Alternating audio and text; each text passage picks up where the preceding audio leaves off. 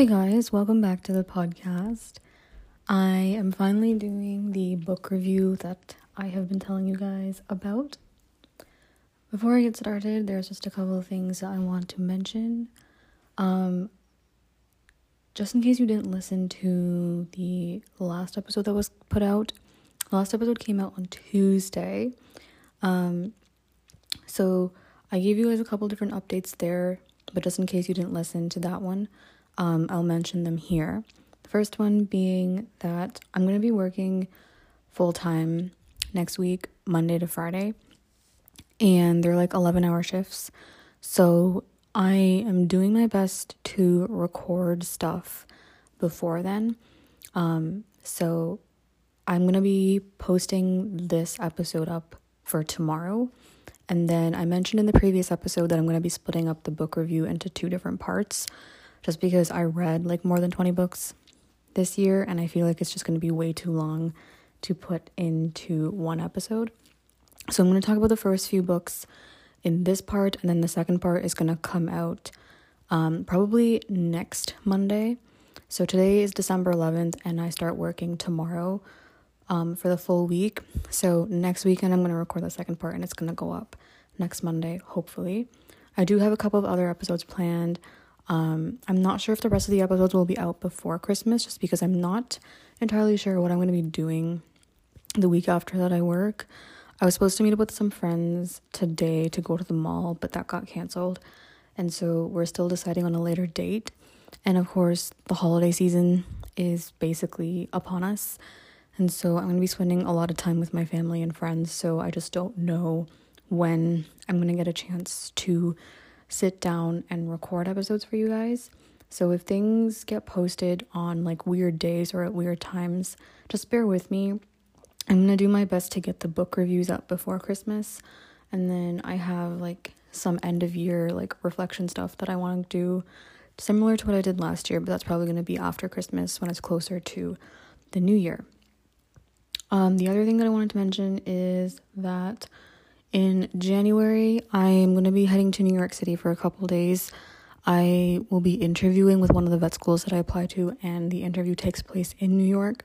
So I'm going to be flying out to New York um, the first week of January, and then I'll be back in a couple days.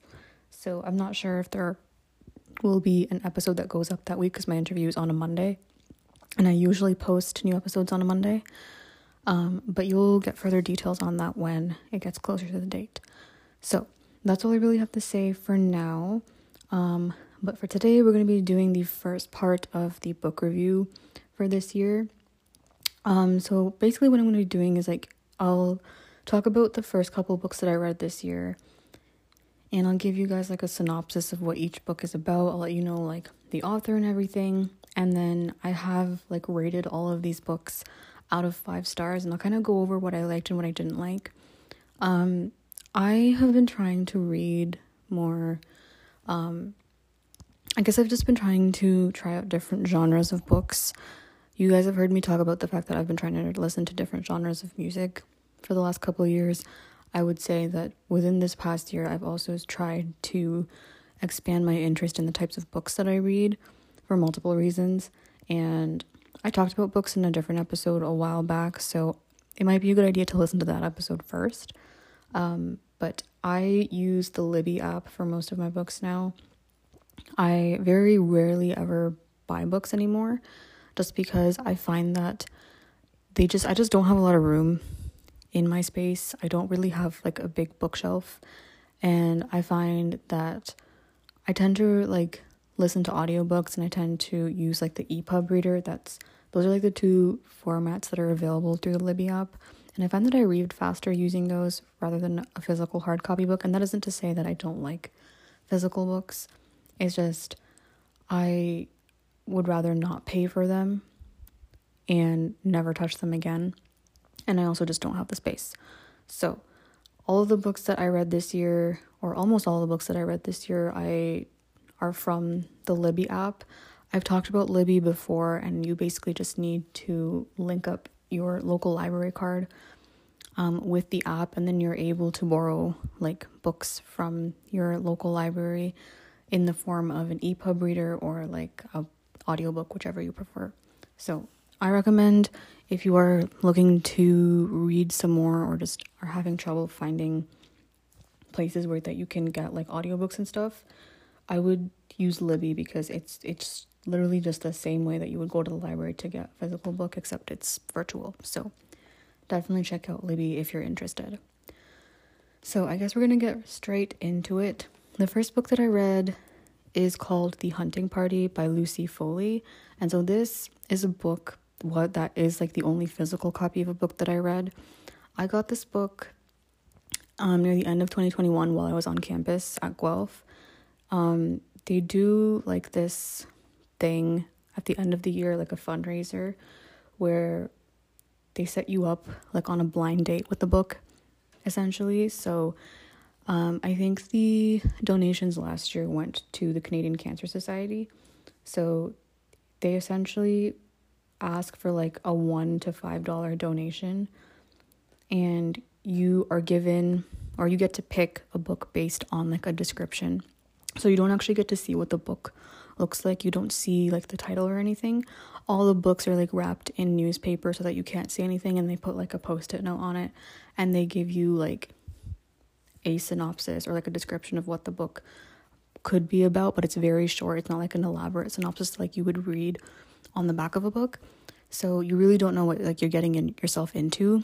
And so I think it's kind of a unique idea and it's just like they use a lot of like recycled books like they any old books that people find from their old houses they'll take donations and they will essentially wrap them up put descriptions on them on post-it notes and then whatever sounds interesting to you you essentially take that book home with you and then you unwrap it it's kind of like christmas you un- you don't know what you're getting yourself into um, so this is where I got the hunting party from.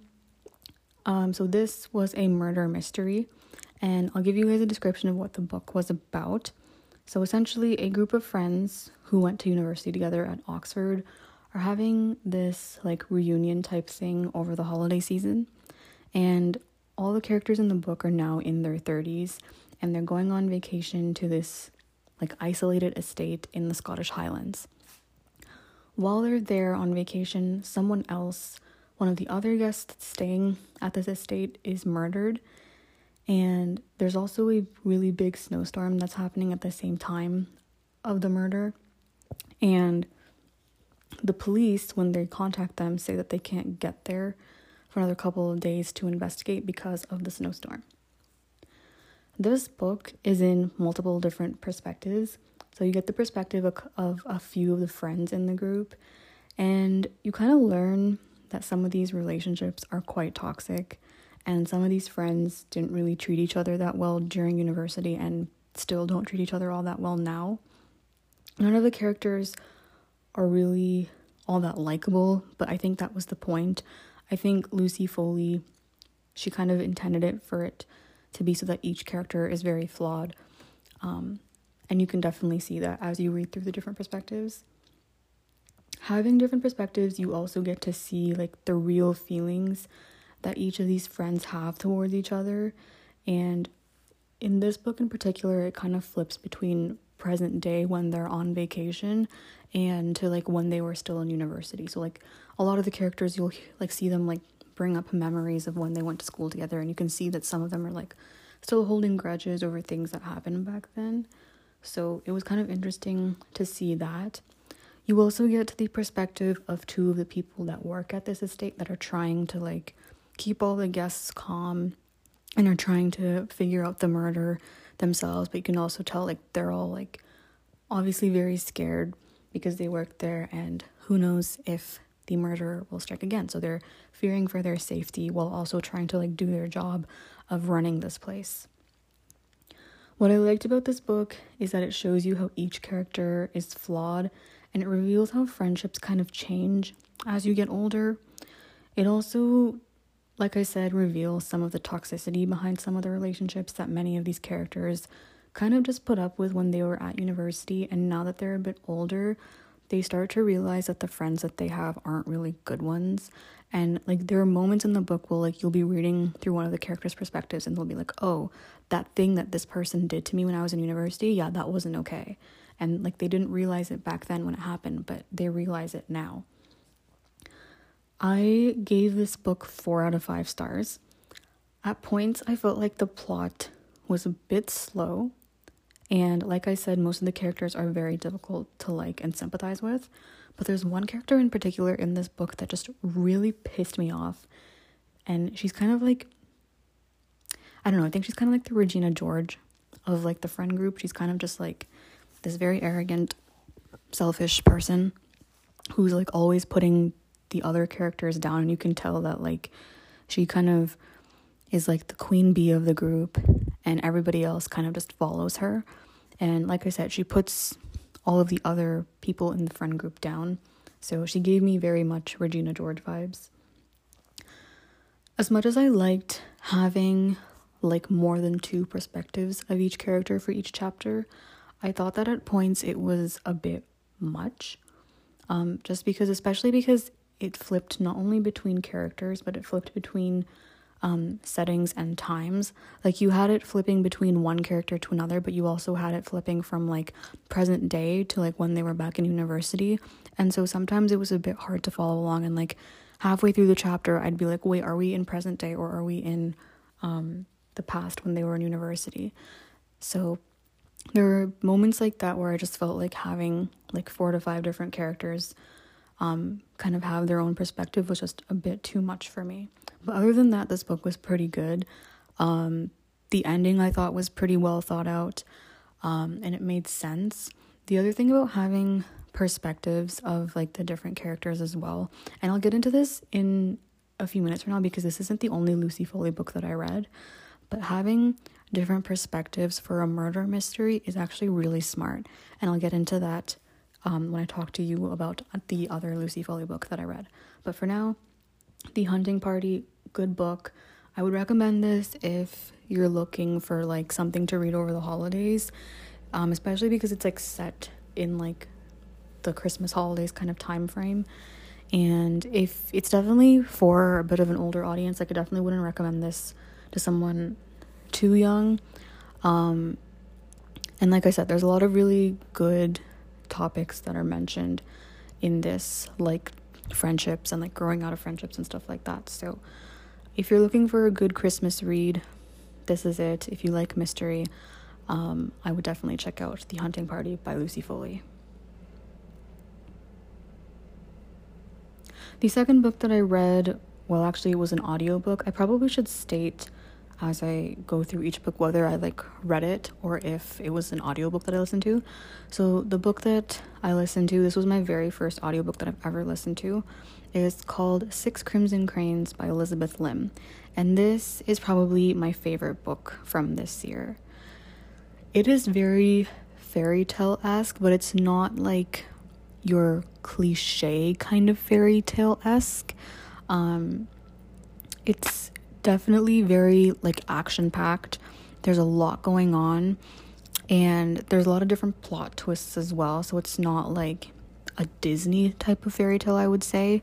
Um, but it has like those elements of fairy tales in them, like having magic and like kingdoms and stuff like that.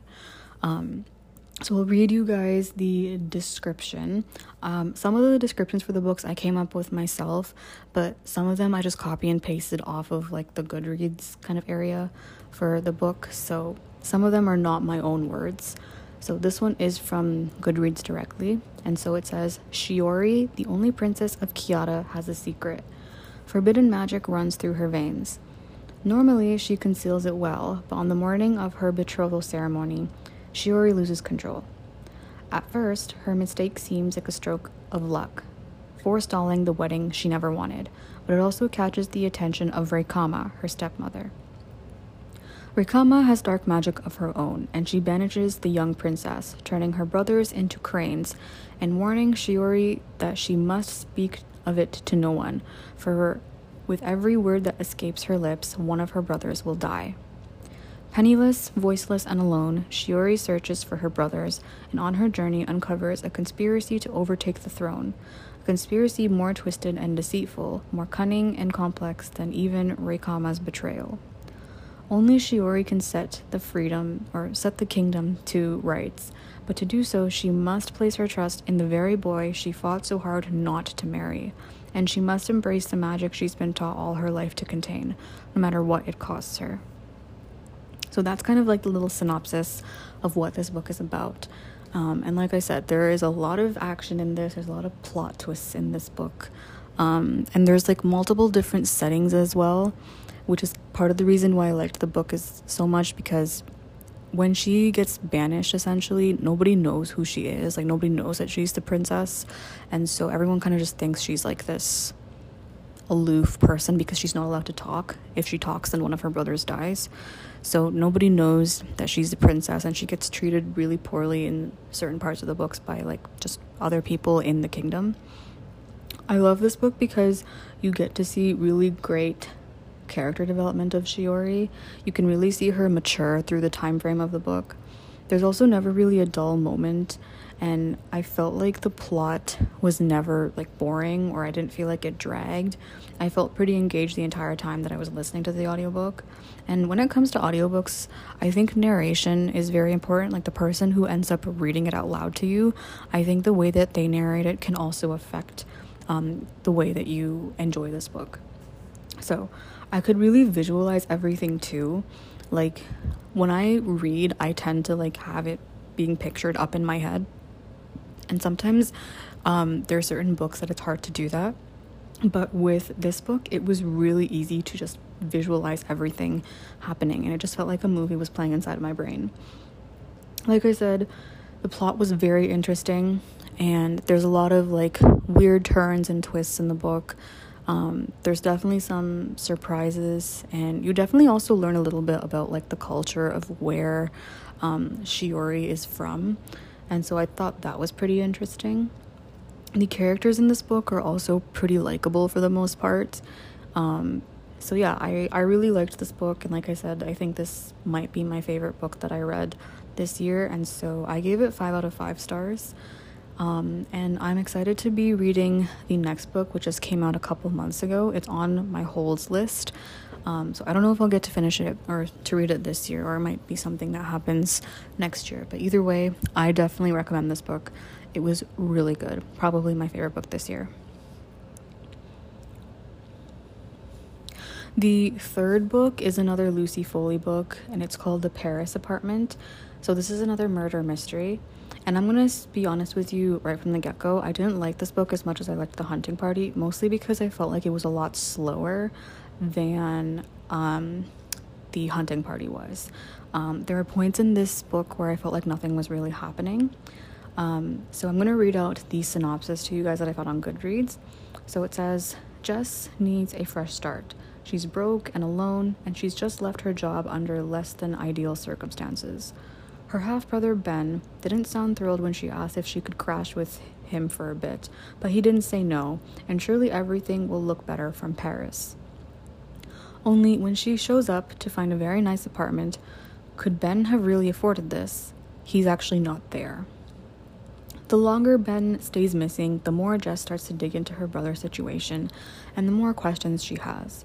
Ben's neighbors are a neglect bunch and not particularly friendly. Jess may have come to Paris to escape her past, but it's starting to look like Ben's future that's in question. The socialite, the nice guy, the alcoholic, the girl on verge, and the concierge. Everyone's a neighbor and everyone's a suspect, and everyone knows something that they're not telling. So, when I said to you guys, when I was talking to you about the hunting party a few minutes ago, about having multiple perspectives in a murder mystery being a really smart idea, this is what I mean. When you're reading a murder mystery, I think it's really interesting to have the perspective of each suspect because then in your head you get to try and create like a suspect profile of your own. Um, so that's the one thing about Lucy Foley that when she's writing murder mysteries, I think that she tends to go with multiple perspectives of each of the characters that are a suspect so that it helps the reader kind of start thinking about, okay, who's guilty and who's not. And you start creating like this profile of all of like the attributes or things that each character has done that make them a suspect. So I think that's a really good way to engage the reader, and I think it's a smart idea to do for mystery books. Um, and like like I said, like creating a profile in your head as you read each person's perspective, you kind of see like in your own head, you start to make a list of each person's motive, I guess. Um, in both books, I think everyone who had a perspective was a suspect, and so you got to read from their own perspective, and it makes you start to like create kind of a profile in your head, and you start to think, okay, well, this person has done this, this person acts like this, and so you as a reader feel like you're like doing the investigation yourself, you know, like you're trying to crack the actual case. Like I said, though, the book was kind of slow at parts and not as engaging as the hunting party was. The main character's name is Jess, and to me, Jess is just someone who's not very smart and in a very annoying way. She mentions it a few times in the book herself, where like Jess will be like talking to herself and she'll be like, Oh, yeah, I'm not like that smart or whatever. But it's like there's just some things that she does in the book where it's like why would you do that like how stupid are you and like let me like be clear that she's not like some little kid she's like a grown adult like in her 20s um, there's just things that she does where you just have to like shake your head or like you smack your face and you're like why would you do that? Like why she's one of those characters where she's like she probably realizes that something is dumb to do but she does it anyway. And i hate characters like that. There's one point in the book where she is at the apartment, like at her brother's apartment, and she notices that like one of the neighbors is having this party, and the people at this party are clearly like 18, 19 years old, and it's Halloween. And so she decides to go to this party and hopes to kind of talk to the people there to see if anybody knew her brother and knew like where he might be and stuff like that. So she goes to this party and she gets this drink offered to her by some random guy and she decides to drink it and take it. And to me, that was just like the dumbest thing that she could have done in the entire book because there's a lot of really dumb things that she does in the book. And like, let me be clear that she doesn't know anybody in this apartment. Like, she is just meeting everyone for this first time.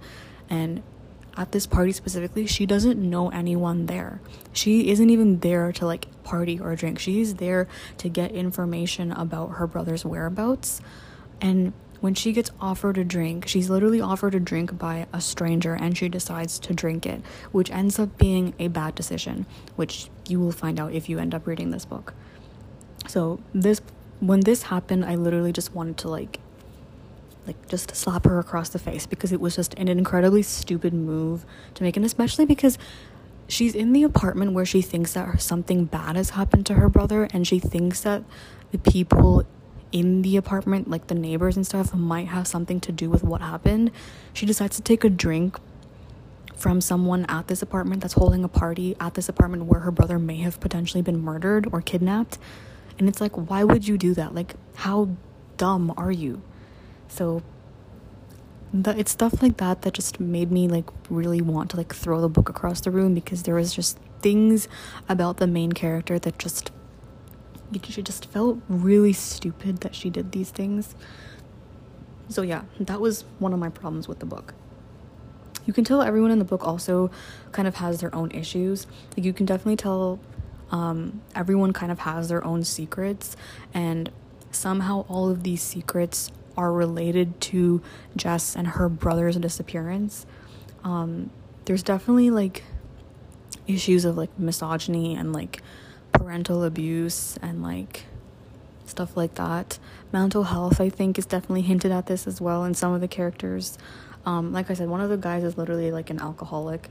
So there's each character, each suspect essentially has their own issues, and somehow those issues um, relate to Ben not being present. So um, I gave this book three out of five stars. It definitely wasn't a bad book, but it wasn't my favorite book.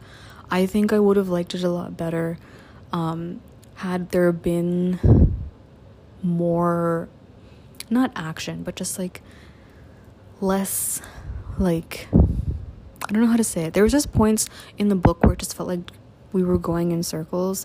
Like, you couldn't really see any progress being made by Jess in terms of getting more information. Like there's just points in the book where she's just like walking and like you don't really know what she's doing and it just there was very like boring parts of the book where there was just nothing happening. So and like I said, Jess herself wasn't a very likable character. Um none of these characters were all that likable, but I, again, I think that was intentional with Lucy Foley. It's just she makes the characters flawed and unlikable. So I gave this book three out of five stars. I would still recommend that you read it um, if you're into murder mysteries. So definitely read it if you're into that stuff. But it's not the best murder mystery that I would have read, and I definitely think that The Hunting Party is slightly better. But anyway, still a good book. The fourth book that I read um, is called The Henna Artist by Alka Joshi. And so this book is set in Jaipur, India. And I've been wanting to read a book that was set in India or at least followed like an Indian character. Um, you guys might not know this, but I am Indian myself, and I feel like I don't read enough books that are set in India or set in like other parts of the world. And I just wanted to learn more about like Indian culture through books and read books by um, non like American authors because I tend to read books by like authors from the US or Canada or from the UK. And I believe Alka Joshi is from India. So I just wanted to see like what her kind of writing style would be like and how she kind of describes India through her books versus what like I've read books that are set in India that are written by like Indian Americans and I just wanted to see like what the difference would be like because I'm pretty sure Alka Joshi lived in India for a lot of her time. So uh, that's kind of the reason why I wanted to read it. And also it's set in um, Jaipur, which I've actually never been to Jaipur before, and it's actually not the part of India where my family's from. So it was interesting to see like how the culture in India in a different state and in a different time period would vary from like the India that I know. So that's part of the reason why I read it. Um, if I could describe this book, I would say that it's a historical fiction book, and it's also one of my favorites from this year. So I'm going to read you guys the synopsis that was on Goodreads. Escaping from an abusive marriage, 17 year old Lakshmi makes her way alone to the vibrant 1950s pink city of Jaipur. There, she becomes the most highly requested henna artist and confidant to the wealthy woman of upper class. But trusted with the secrets of the wealthy, she can never reveal her own. Known for her original designs and sage advice, Lakshmi must tread carefully to avoid the jealous gossips of gossips who could ruin the reputation could ruin her own reputation and her livelihood. As she pursues her dream of an independent life, she is startled one day when she's confronted by her husband, who has tracked her down these many years later with a high spirited young girl, a sister Lakshmi never knew that she had. Suddenly, the caution that she has carefully cultivated as protection is threatened. Still, she pers- perseveres, applying her talents and lifting up those that surround her as she does. So, the main character in this book is kind of relatable, I would say, and I think a lot of women, especially Asian women, can relate to this. Lakshmi is kind of trying to make a name for herself as a henna artist after escaping an abusive marriage and she's a very independent woman, um, which you probably didn't really see a lot of in the 1950s. Um, she's like trying to buy her own house and she's basically trying to like prove herself, I guess. But I think she also feels conflicted because she left her abusive marriage that her parents essentially didn't really like want her to leave despite the fact that her husband was abusive and her parents have actually passed away. So i think in a way she let them down. Like she was expected to stay in this marriage even though this man was not treating her well. And stuff like this does happen i think in real life. And i think um especially like in the past like in the 1950s and before that like getting a divorce is kind of like frowned upon not just in India but I think in a lot of parts of the world where it's like you're expected to like fulfill your family's wishes of getting married and being in this relationship despite like the circumstances despite the fact that you're not being treated well like you're still expected to kind of like put up with that. So you definitely can tell how like she feels bad for leaving her marriage because she's like disappointed her parents or whatever. Um Lakshmi is a middle class woman and she goes around to the wealthier people of Jaipur and basically does henna work for higher class women. And for those of you that don't know, henna is like temporary tattoo. It's not really tattoos, but like it's similar to like getting tattoos done, except it's like basically like kind of like mandala arts that you would use like a paste and you draw it on the skin of women. Um, it's very common in India and other parts of the world to do this for like big celebrations, like weddings and stuff like that.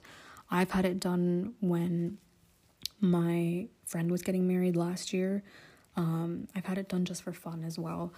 Um, so yeah, that's what henna is, and she's like this like very well known artist, and I she even talks about like putting henna on women who are pregnant, because I think she mentions that the paste that she used, like the the plant that is used for henna, like to make the paste, um, is supposed to be good for fertility. So that was really interesting. So, like I said, she's basically trying to make a name for herself, and she needs the higher class women to kind of think of her and like view her as like this worthy person and like trust her. But she also listens to a lot of gossip and she has all these higher class women as her clients and she kind of just puts up with the gossip and has to pretend that she doesn't really hear it. When she meets her sister, who's a lot younger than her, she kind of struggles to juggle her own job while essentially raising her own little sister. And her little sister becomes um, the cause of some trouble that ends up affecting like her work and like her reputation and stuff. Um, there's definitely some conservative ideas in this book and some aspects of um, like misogyny in this book, and I definitely think that Lakshmi herself would be a feminist. Um, there's definitely like ideas of abuse of power by higher ups and like the whole hierarchy of like wealthy class, middle class, and lower class. And I also like it because it's like set in the 1950s and um Lakshmi is like this independent woman trying to prove herself and like is trying to prove herself as like equal to men as well. Um so I thought that was like very interesting take, especially with the setting that it's in, the setting of it being in Jaipur in India and in the 1950s and like this character is essentially set like she's created based off the change that was actually happening in real life where like women um, are being more accepted as like working class as well. So um, I really liked that part of the book. Um, I thought the plot was pretty good. There's definitely like a lot of different twists and turns in this one as well. There's very beautiful descriptions of Jaipur in India itself, and in terms of like the language and like the food and like the clothing, especially the clothing. So, um, a lot of the stuff I could obviously relate to being Indian myself. Um, so I really like that part of the book.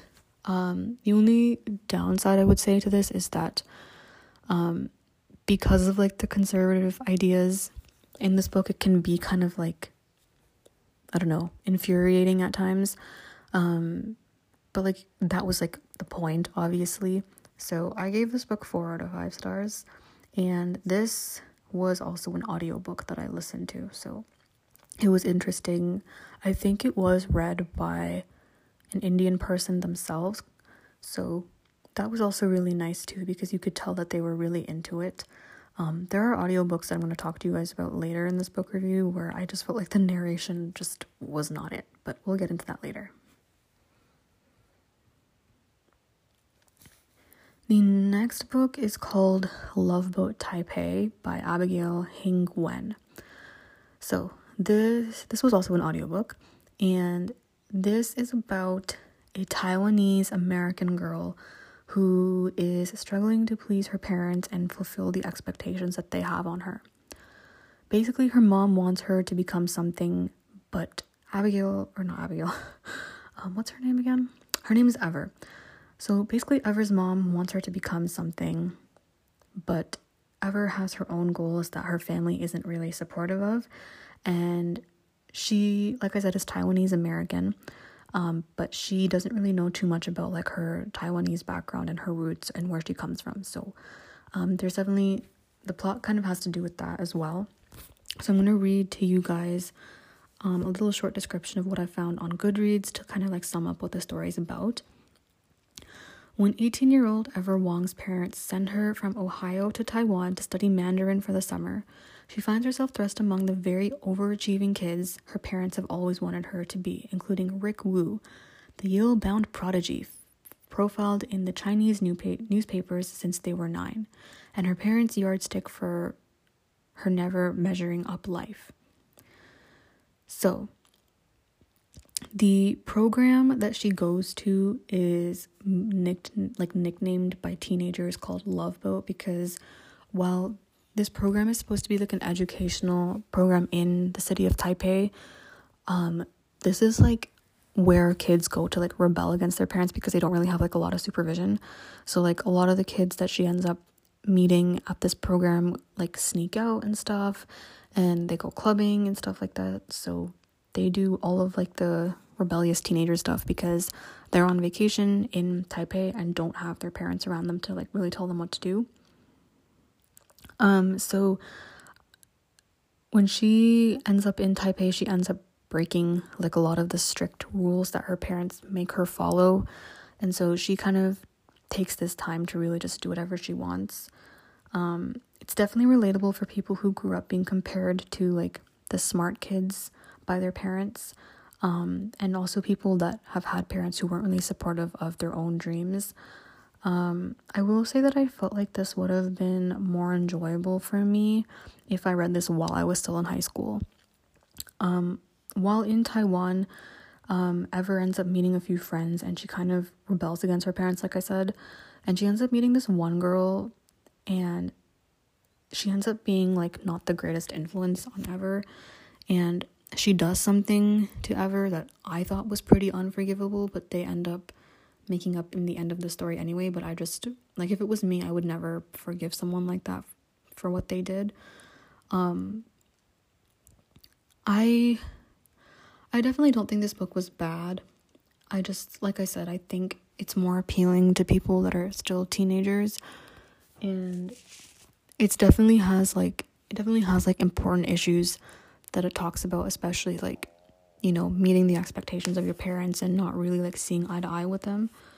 Um, but like the whole rebellious teenager thing is just something that I've kind of grown out of, and it's not really something that I relate to anymore, which is why I didn't find it as appealing. So, I definitely would recommend this book to someone a bit younger than me. Um, but overall, like I thought it was well written. I thought it made sense, and like I said, it touches on important things like um, meeting like your parents' expectations while following your own dreams. I gave it three out of five stars. I feel like I probably could have given it at least three point five or four. But like I said, I I read this book I think in the spring and I don't know, I just felt like it could have been better in terms of like the fact that it was set in Taiwan. I feel like we didn't really see a lot of like Chinese culture being talked about. Like there were certain aspects of it that were talked about, but I think I was expecting more like cultural significance and like more discussion about like Chinese culture where it just like there were points in the book where I felt like I forgot that it was actually set in Taiwan. Um like I just it just didn't feel like it was set in Taiwan if that's what if that makes sense. And I was expecting it to be about more her learning about being Taiwanese American and like Chinese culture, which she definitely does, but I think that the main focus was her like rebelling against her parents and like trying to figure out like how to get them to support her dreams and it focused less on like her learning about her roots if that makes sense. But that was just like an expectation that i had i think when i was going into reading this book. Um so it's definitely not like the writer's fault. It's just i had different expectations. I think that's the best way to describe it. So i'll leave it at that.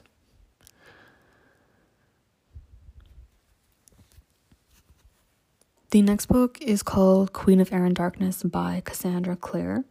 And so you guys might be familiar with this author because she's pretty popular. This is the last book to the Dark Artifices trilogy. Um, this is the author who created the Mortal Instruments series with City of Bones, and it became like a movie and a TV show. Um, I read that book back when I was like 14 years old, and I read that entire series throughout high school. And I also read the prequel trilogy, which was The Infernal Devices. So, the Dark Artifices is kind of like what happens after the Mortal Instruments, um, but the Infernal Devices is like before Mortal Instruments. Um, I think the Dark Artifices trilogy in general was a lot better than the City of Bones series or the Mortal Instruments series, mostly because I don't like series as much as I like trilogies. Like there gets to a point in series where I'm just like, okay, I've had enough. And I think trilogies just I like them more because they're shorter.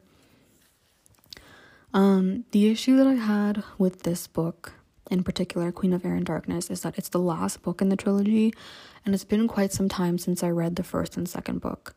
Um, so a lot of the stuff I had just forgotten about what happened in the end of the second book, so I had to kind of like refresh my memory. And like as I was reading through like the third book, I was kind of like, oh yeah, this happened, but like I had just forgotten about it because it has been some time since I read the second book. So that was kind of like my main problem with this. But like otherwise, like I think I like the third book more than I like the second book. I like the first book the best, and I think the third book comes was better than the second. Um Cassie Clare's books are always very like it's a lot. It's like equivalent to going into the Harry Potter world and there's a lot of like language that you need to understand. It's like needing to know like what a shadow hunter is and stuff like that, or understanding like what the clave is or what runes are and stuff. Um so like those are like the things that you need to like remember, I would say. Um her books are also very chunky and do take some time to read. Um, these books are definitely very action filled as these are centered on like demon hunters essentially. Um, and so sometimes it can be overwhelming just because there's so much to it and there's just so many pages. Um, they're definitely not like short stories at all and they're very complex. What I liked about this book is that it ties all of the issues together, and obviously, it being the last book, that makes sense. All of the kind of questions that I think I had in the first and second book obviously get answered in the last one. Um, Cassie Clare always puts some type of romantic relationships that are very complicated. Um, they're often like forbidden relationships, especially in the Shadowhunter world.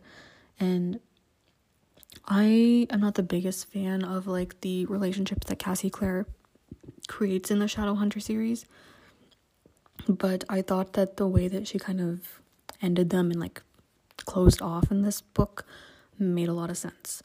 Um, so it was just nice to get like closure and to see who like everyone ends up with. There's a lot of politics in general when it comes to Shadowhunter business, and you can see that even from the previous series um, Mortal Instruments and Infernal Devices in terms of like Shadowhunter politics and stuff. Um, this I would say this this trilogy is probably the most political out of all of them, but like they're all super political in certain ways. Um, what else do I have to say about this? I knew that um a lot of people who read the Shadowhunter books, like I knew a lot of people that were into this back in high school. I had a lot of friends that read this series um like the the first series which was the mortal instruments. And i knew a lot of people who didn't like clary who's the main character of the mortal instruments series. Um and i was never really sure what i how i felt about clary. Like i didn't dislike her but i didn't love her either. And i think the way that i see her now like i i start i'm starting to understand clary a bit more. Um i mean like i said i was 14 when i started reading these books and i'm now 23 so i think Clary is one of the books that I actually probably feel the most empathetic towards. Um, I think she has the most pressure on her, I would say, out of all the characters. Um, in terms of this trilogy, I would it revolves around Emma and Julian, who are parabatai. Um, if you know what that means, you know what it means. If you don't, search it up.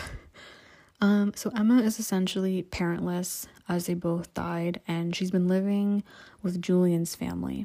Julian's family also has their issues of their own, and they don't really have proper parents. And Julian's whole story is that he has pretty much had to raise his own siblings while he was still growing up. Um, so you can see throughout the entire trilogy how that's kind of affected him, affected him. When I first started the trilogy, I liked Emma and I disliked Julian, but now I think it's flipped around The reason is I think you can you can really feel Julian's pain as you read through like his parts of the book and you start to feel bad for him just because it like hit, like the Blackthorn family, which is like his family, is a very big family and there's multiple different issues um that he kind of has to deal with with like each one of his siblings.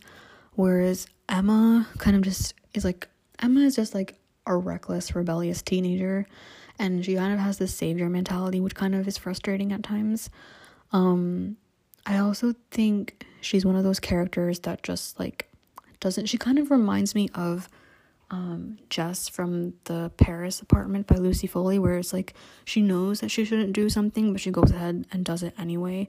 And that kind of like rebellious, except she's, I think she's a teenager in this, she might be like 19 or 20, but it's like she has this rebellious kind of attitude, and she has this whole like, I don't need anyone's help attitude, where I feel like Julian and Clary don't really have that. So I found them more relatable than Emma really was. Um, and she actually, Emma reminds me a lot of Jace, who's the other character in the Mortal Instrument series. And Jace is also one of those kind of characters that kind of just doesn't really think about what he's doing before he actually ends up doing them. And in, even in the book, like even in like the trilogy for um, the Dark Artifices, Emma talks about like how much she looks up to Jace. So it makes sense why I feel that way about both of them. Um, but overall, Cassie Clare um, is very intentional with the way that she creates characters. Like, if you find a character annoying, that's kind of the point, I think. And the book overall, I would say, ended on a pretty good note. Um, there's always like fight scenes and stuff in this, and Cassie Clare is very descriptive and very intentional, especially because there's been like movies and TV shows about the Mortal Instruments. It's kind of easier to picture what the rest of the books would be like because you kind of know already what everything looks like. So I already have like and get some overlap with some of the characters from the previous series. Like you get you get to see Jace and Clary in this one. You get to see Tessa and Jem who are from the Infernal Devices in this one. So I already know how those characters look. So I think that was kind of helpful. Um yeah, I don't know if there was anything inherently bad about the plot. I don't think there's definitely like it's one of those things that you need to like go back and like read after a while, but like I'm not really one to reread books anyway.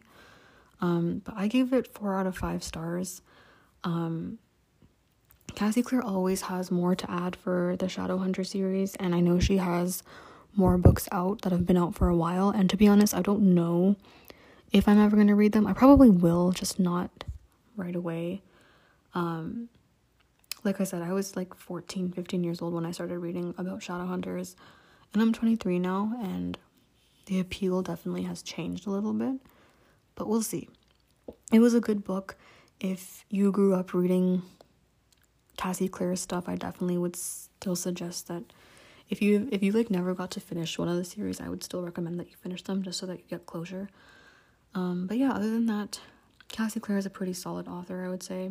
And like I said, it was four out of five stars for me. This next book isn't really a story. It is kind of like a self help book called Think Like a Monk by Jay Shetty. This is a book that I've been wanting to read for a while, and you guys have heard me talk about Jay Shetty multiple times now. And he has a very highly rated podcast called On Purpose, which I listen to a lot. Um, so in this book, he kind of just shares how his experience as a monk has taught him a lot of different important life lessons and basically it's just him sharing like what he's learned um, some of the things that he talks about is like how to overcome negativity comparison finding your purpose all those types of self-helpy type things um, i would recommend this book to anyone who's just like going through a weird period of your life anyone who's feeling unmotivated confused lost i would check out this book and i would also check out his podcast um, there's nothing really much else to say about this. I gave it four out of five stars. Um, I listened to the audiobook version and it's actually like narrated by him. So it's kind of nice. It just feels like I'm listening to an extension of his podcast, which was nice. So yeah, that was that. The next book is called We Hunt the Flame by Hafsah Faizal. And I'll be honest, this is not one of my favorite books from this year, mostly because I found it a bit confusing and hard to follow. I'll read out the synopsis because that's usually what I read first to see if it sounds like something I'd be interested in reading. Um, so I'll read the synopsis for you guys. Zafira is the hunter, disguising herself as a man when she braves the cursed forest of Arz to feed her people. Nasir is the Prince of Death, assassinating those foolish enough to defy his autocratic father, the Sultan. If Zafira was exposed as a girl, all of her achievements would be rejected. If Nasir displayed his compassion, his father, his father would punish him in the most brutal of ways. Both Zafira and Nasir are legends in this kingdom of Arawiya, but neither wants to be. War is brewing, and the Arz sweeps closer with each passing day, engulfing the land in shadow. When Zafira embarks on a new quest to uncover a lost artifact that can restore magic to her suffering world and stop the Arz, Nasir is sent by the Sultan on a similar mission retrieve the artifact and kill the hunter. But an ancient evil stirs as the journey unfolds, and the prize they seek may pose a greater threat than either can imagine. So, when I read this, I thought it was a very interesting plot, and it's definitely the type of book that I would gravitate towards. But I just found all of the characters so dull and uninteresting. Like even the main characters, like there was no like there was no essence to them whatsoever. The plot is also super confusing and hard to keep up with, and I just couldn't see where like where things were going, you know? Like they talk about like this thing called the Arz, which is kind of like I want to say it's like a forbidden forest thing, and it just doesn't make sense. Like the entire book basically takes place in this forest and like it just doesn't make sense like the things that happen in this forest just doesn't make sense whatsoever um this book also is told in two alternative perspectives between Zafira and Nasir and there is romance between them and it's an enemies to lovers trope which I'm not the biggest fan of and honestly they seemed more like siblings to me than they did like lovers, which I feel like is typical of like an enemies to lovers trope. They always seem more like brother and sister bickering. Um, there was a bunch of really random characters that also show up out of nowhere about halfway through the book, and I could not figure out like what their purpose in the story was. They were really uh, like just they just showed up in like the weirdest way and like in the weirdest time, and it honestly would not made any difference whether or not those characters were there or not. Like they were so irrelevant. Um, I don't really know what else to say. Maybe like I think that this book had potential and maybe just I was not feeling it. Um, but yeah, I just didn't like this book all that much. I gave it two and a half stars out of five. Um, I wouldn't say I recommend it, but like if if it sounds interesting based on what I've told you, definitely go for it.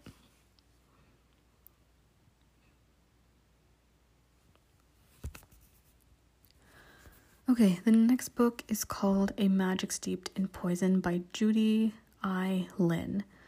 This is also one of my favorite books that I read this year. Um, this book is set in China and follows a girl named Ning who lives with her father and her sister who is very ill and is dying from this type of poison which has already claimed the life of their mother. This whole, this whole story revolves around the use of tea masters who brew these magical teas that give them the power to help the person that they're brewing the tea for. Like, for example, you can brew a tea to make someone fearless or something, but there's also like this interesting connection that forms between the tea master and the person drinking the tea and it's kind of like they go into another world as the person is consuming the tea. So Ning basically gets an invitation to this tea brewing competition that's happening in the imperial city at the palace. Winning the competition means that you will get the honor of being the tea master for the emperor. And so Ning believes that if she is able to win this competition, she can ask the emperor to help her buy the ingredients and provide her with whatever resources that she needs to brew like the antidote for the poison that's making her sister so sick.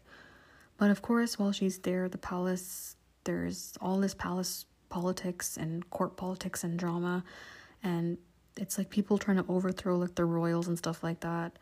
Um, so it's not just about winning the competition. She finds herself like in danger as she's staying at the palace while she's competing. Um, so this is definitely like a very fantasy-ish magic fairy tale kind of book, um, which is something I tend to gravitate towards a lot. I'm used to reading about fairies and like witches and shadow hunters who have magic, so I feel like the whole use of tea to create magic is very different from what I'm used to. Um, and it still keeps it like mundane because there's no like immortality or anything involved. And like it definitely focuses on like herbal medicine, which I think is interesting. But then they've added magic to that as well, which I thought was cool. Um, I have the next book on hold. I actually don't know what it's called, but it's on my holds list, and I'm hoping to read that sometime next year. Um, I gave this one four and a half stars out of five. Okay, so the 10th book now that we're on to is called A Good Girl's Guide to Murder by Holly Jackson. This was an audiobook that I listened to, and this book is probably at a tie with the Six Crimson Cranes for best book I read this year because it was so good. I could not stop listening to this book, and it, it honestly didn't even feel like a book. I felt like I was watching a movie because it was very easy to visualize in my head and very well narrated. Um, it's a murder mystery, and I think I prefer Holly Jackson's style of writing murder mysteries over Lucy Foley's. So basically, there's this girl in high school named Pip, and she decides to uncover a murder that happened years ago in her town as part of a school project. The girl that was murdered is called Andy Bell, and she actually went to Pip's school a few years ago, and the case was closed as the police basically deemed that Andy was killed by her boyfriend Sal, who ended up committing suicide shortly after Andy was found dead. Pip essentially reopens the case because she thinks that there's more to the story and doesn't actually know if she believes that Sal was responsible. So she ends up partnering with Sal's brother Ravi to crack the case, and she goes around trying to question people both Andy and Sal knew in order to figure out what actually happened. Um, while she does that, she begins to realize that Andy wasn't a very nice person, and uh, and she had like a lot of secrets, and many people just secretly didn't like her, like even her own friends. Um, so this book is full of surprises and plot twists, and it keeps you on your heels. And every new thing Pip discovers in the case is just like a surprise, basically. Um, I whizzed through this book in just a few days. Like it's very Nancy Drew esque, but for an older audience. So if you grew up reading Nancy Drew and you loved Nancy Drew, I would definitely recommend you checking out A Good Girl's Guide to Murder. Um, I gave this one five stars.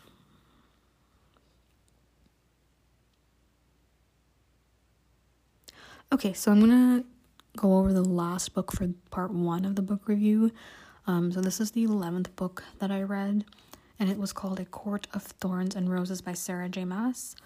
This book is my very first Sarah J. Maas book, and I know she's a very popular author, and I enjoyed it. It's kind of a, uh, complicated for me to explain exactly what happens and what it's about, so I'll read out the synopsis. So, Feyre's survival rests upon her ability to hunt and kill. The forest where she lives is a cold, bleak place in the long winter months. So when she spots a deer in the forest being pursued by a wolf, she cannot resist fighting it for the flesh. But to do so, she must kill the predator, and killing something so precious comes at a price. Dragged to a magical kingdom for the murder of a fairy, Feyre discovers that her captor, his face obscured by a jeweled mask, is hiding far more than his piercing green eyes would suggest. Feyre's presence at the court is closely guarded, and she begins to learn why. Her feelings for him turn from hostility into passion, and the fairy lands become an even more dangerous place. Feyre must fight to break an ancient curse, or she will lose him forever. So, this book at times can be kind of overwhelming because the plot is very detailed and kind of all over the place. Um, but everything still is somehow very easily connected and it keeps you engaged. I don't think there was ever a point where I felt like the book was dragging. Um, the characters, for the most part, are pretty interesting. Feyre, somehow, I found a bit irritating. Um, she definitely has a bit of an ego, um, and she just seems like this really bitter person um, that has a big ego. So that was kind of my issue with her, but otherwise, like, I didn't really have a problem with her. The romance in this book is also an enemies to lovers trope, and I'm not entirely sure how I feel about it. Um, I feel like it makes sense, but at the same time, I'm like, the romance doesn't really come off as romance. Like, it just feels like they're both very possessive of each other. Like, he is keeping captive, keeping her captive, and like won't let her out of like the castle or whatever, and is like not honest with her about what's actually going on. And he's like super overprotective, which I don't like. Um, and like I feel like that in a way is like, oh, he's protecting me, like how romantic. I don't find that like romantic. Um, like I understand why he's like that. Like as you read the book, you'll understand why he's so protective of her, but at the same time, it's like protective in an annoying way, especially because like she's a hunter anyway. Um, so it was still a good book, nonetheless, and I'm not sure if I'm gonna read the next one. This one is a book that's quite popular on TikTok. I've like I've I've heard people talk about it on TikTok, and I know a couple of other people that have read this book. Um, I still gave it four out of five stars just because I thought it was still pretty interesting. Um, but yeah, those are all the books that I have for you in this first half of the book review. So I went through 11 books here, and I'm probably gonna go through another 11. I read 22 books so far, and it, right now it's like the middle of December. I am currently reading my 23rd book, but I'm not sure if that'll be included in the second part, depending on whether or not I finish it. Um, if I don't finish it, then you'll hear about it in 2023. So that's all I have for you guys today. Thank you so much for listening, and stay tuned for part two. Thank you.